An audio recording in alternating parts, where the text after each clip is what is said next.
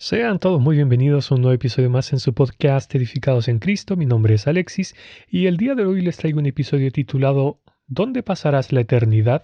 Pero antes demos paso a la intro y los veo enseguida.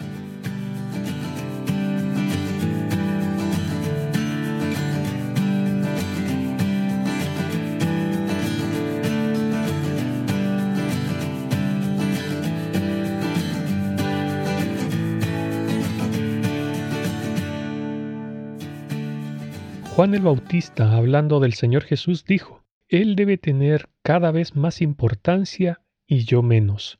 Juan capítulo 3, versículo 30.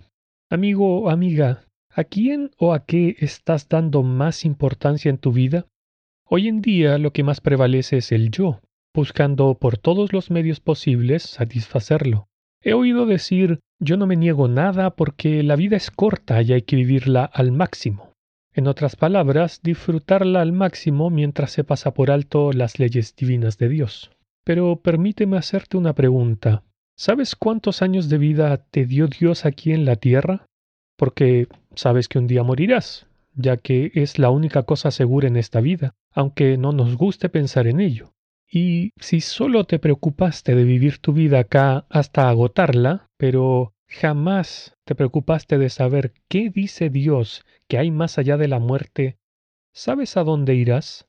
Sí, una vez que fallecemos nos espera la ineludible eternidad. Déjame que te explique un poco, porque sí sabes que Dios te dio un alma eterna, ¿cierto?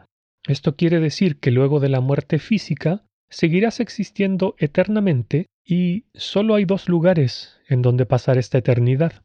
La primera es el lugar donde está Dios, es decir, el cielo al cual llegarán los que creyeron en Jesús como el Salvador de sus vidas. Y el otro lugar es un lugar horrible, de oscuridad, de tormentos, donde el engañador de las almas, conocido como el diablo, con sus demonios y todos los que no quisieron creer la verdad de Dios, pasarán la eternidad allí. Sí, dice la Biblia que a Satanás le espera un terrible y horrendo lago de fuego y azufre que no se apaga jamás. Esto está en Apocalipsis capítulo 20, verso 7. Y arrastrará con él a todos los que creyeron sus mentiras. Por ejemplo, esa que se dice que aquí en la tierra está el cielo y el infierno. Pero eso es una mentira. A aquel terrible destino irán todos aquellos que vivieron ignorando el favor de Dios, el cual Dios envió a su Hijo a rescatarnos de las garras de Satanás y de esta condenación. Por eso dice, porque de tal manera amó Dios al mundo que ha dado a su Hijo unigénito, para que todo aquel que en él crea no se pierda, mas tenga vida eterna, porque no envió Dios a su Hijo al mundo para condenar al mundo, sino para que el mundo sea salvo por él. El que en él cree no es condenado. Escuche esto, pero el que no cree ya ha sido condenado, porque no ha creído en el nombre del unigénito Hijo de Dios. Juan capítulo 3 versículos del 16 al 18. Estas fueron palabras del Señor Jesús, y como acabas de oír, Él dijo que el que en Él no cree ya está condenado. Por tanto, si no has creído en Él como el Salvador de tu vida, tu condena ya está lista. Solo falta que mueras para que se ejecute la sentencia.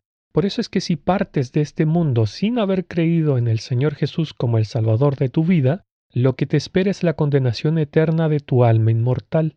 Así que busca a Dios antes de que abras los ojos y te encuentres en aquella eternidad, desde donde jamás podrás volver a salir. No obstante, si le estás creyendo al diablo, permíteme decirte que has elegido pasar los horrores del sufrimiento eterno sin Dios y donde, dice su palabra, el gusano, que es la conciencia, nunca muere, ni el fuego nunca se apaga. Marcos capítulo 9, versículo 44. Pero si eres de los que se reconocen como un pecador perdido, te arrepientes de todo el pecado que has hecho en tu vida y crees de todo corazón que Jesús te puede perdonar tus pecados y salvarte de aquel horrible destino, entonces estarás usando de su presencia por la eternidad. Dice su palabra, los que creen en el Hijo de Dios tienen vida eterna. Los que no obedecen al Hijo nunca tendrán vida eterna, sino que permanecen bajo la ira de Dios. No tardes, porque dice la palabra de Dios, Dios es juez justo y está airado contra el impío todos los días. No te demores, porque mañana podría ser muy tarde.